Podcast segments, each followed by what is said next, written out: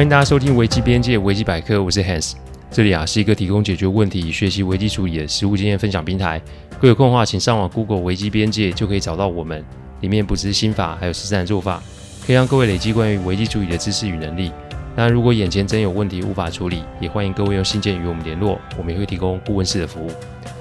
开始之前啊，怕有些听众不理解，甚至是误会，我们会在主题分享前带这一段，让新的听众知道我们做 Podcast 的流程。我们分享的每个个案都是经由向客户及案件当事人取得授权后，才作为分享主题。再就是每个个案都有授权文件，内容有经过一定程度的修改。录完后会交给客户及当事人听过，待他们觉得没有问题后再交由后置。这是每一集制作的程序。希望各位啊，在推荐维基百科之余，也可以顺带跟亲朋好友们说明制作过程，好让他们可以安心。有听众啊私讯问小弟上周的行踪哦。因为上周网站粉丝页更新其实很少，我并没有生病，只是因为上周开始危机处理线上读书会的测试，还有说鬼讲鬼的音频上线，因此要做的工作其实还不少。我算了算啊，从这周开始的工作量应该会是爆量才是。各位可以帮我听听以下的工作量：我每周要做音频两篇，影片一支，写文章五篇，还要看书两本，还要办一场 Clubhouse。在家工作一个半月啊，我选择先把身体的状况给搞好，从九十六公斤到现在的八十三公斤，每天的汗水与泪水啊，可以说是没有白流哦。随着疫情的发展，我也开始自己相关的线上活动，每一天其实都是优先顺序的安排。这么一阵子下来，也算是有个开始。所以八月份线上读书会会正式上线与各位见面，七月份呢就会先封测，希望各位会呃，希望会有个好的内容呈现给大家。再来啊，是音新的音频啊，在上周五十点已经上架，希望各位可以听好之后给我意见及回馈，有各位的支持，小弟的这条路才不会无聊哦。话不多说，我们介绍今天的主题哦。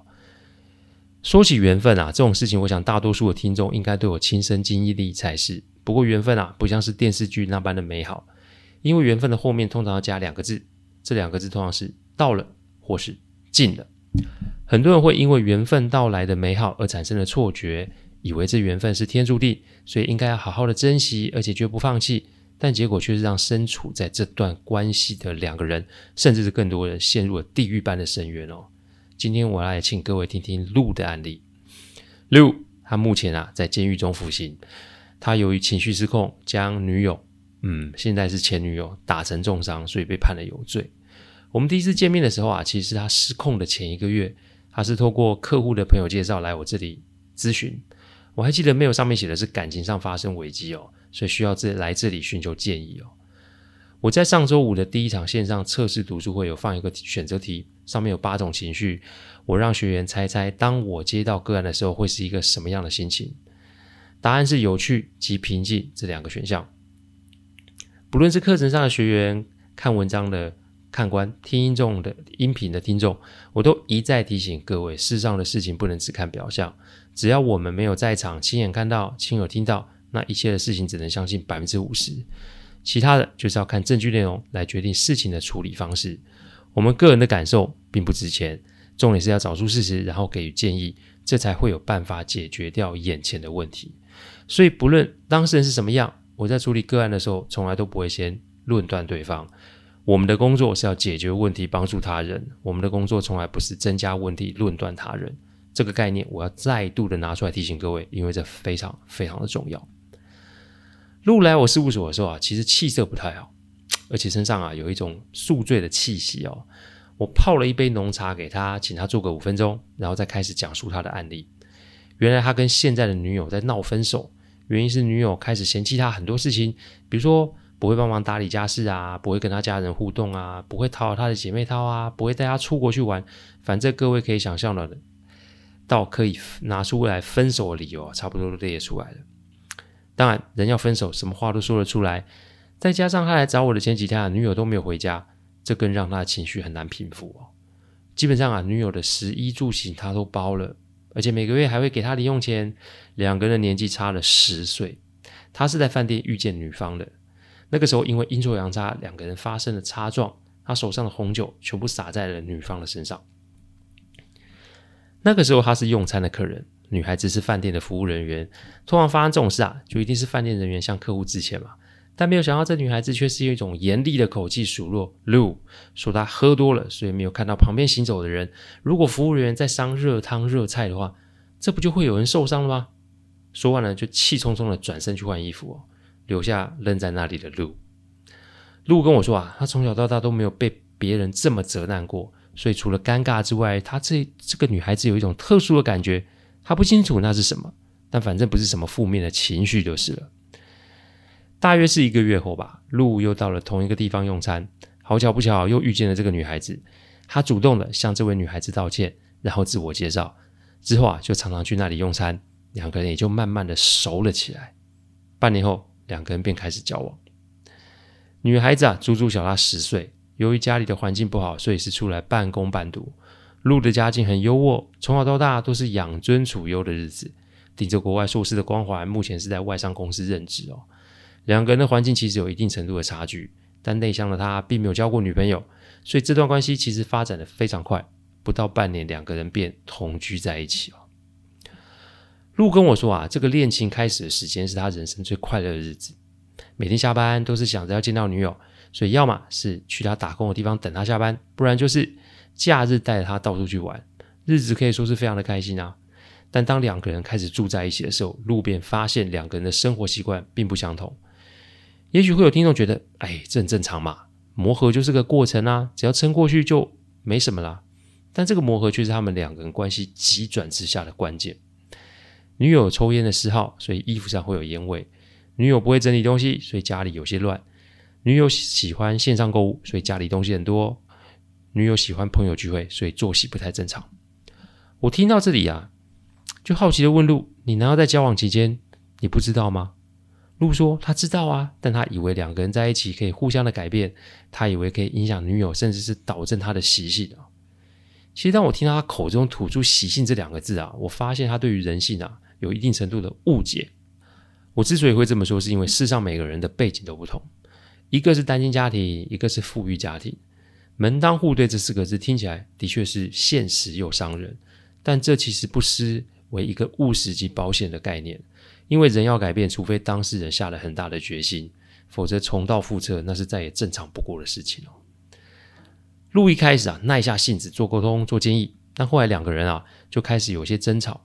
路为了要维系这得来不易的感情，所以呢，他就选择了什么呢？开始忍耐。但是问题是，两个人的落差实在太大，再加上两个同居啊，两个人多了很多相处的时间，关系便开始有所变化，甚至是开始恶化。路啊，说他这接下来的一年，每天的心情很不好，因为他强迫自己去接受目前这个状况，看着女友做自己，就会想说，以后两个人的关系要怎么进展啊？这样子有办法带回去给父母看吗？有办法介绍给自己的朋友及家人吗？两个人价值观差这么多，这要怎么办啊？我听到这里，其实心里面已经有大略的了解所有的案情哦。我当下建议路，你先行搬出目前的住处，环境啊，先做调整。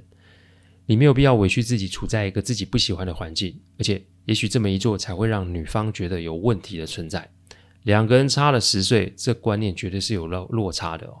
所以，与其强加改变或是沉默配合，那都不是好的方法。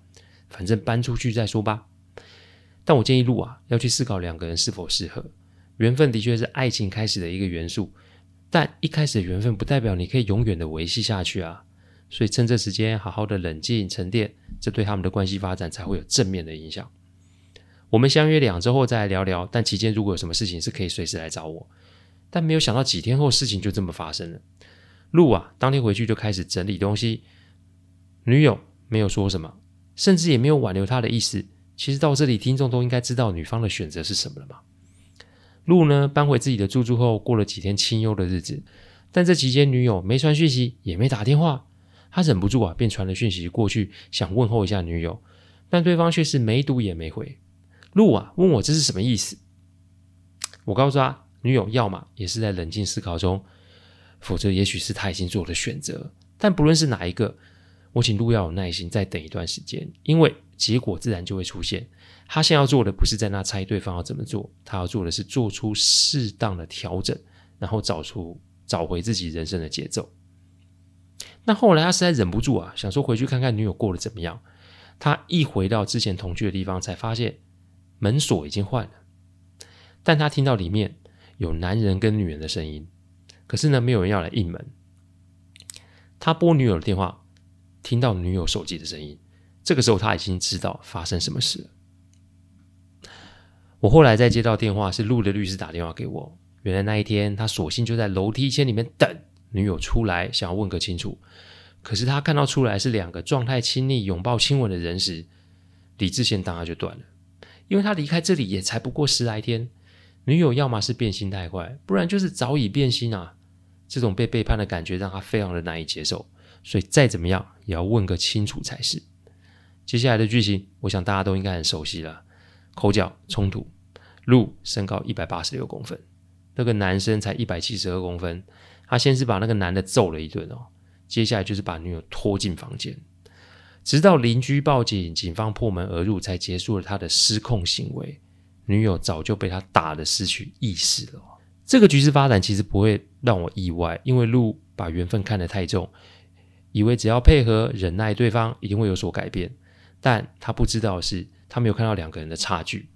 没有人有义务要为另一个人改变，也没有人可以因为自己的付出配合，所以可以要求对方也要比照办理。你先是给了自己一个不切实际的目标，再就是把这个枷锁装在对方身上。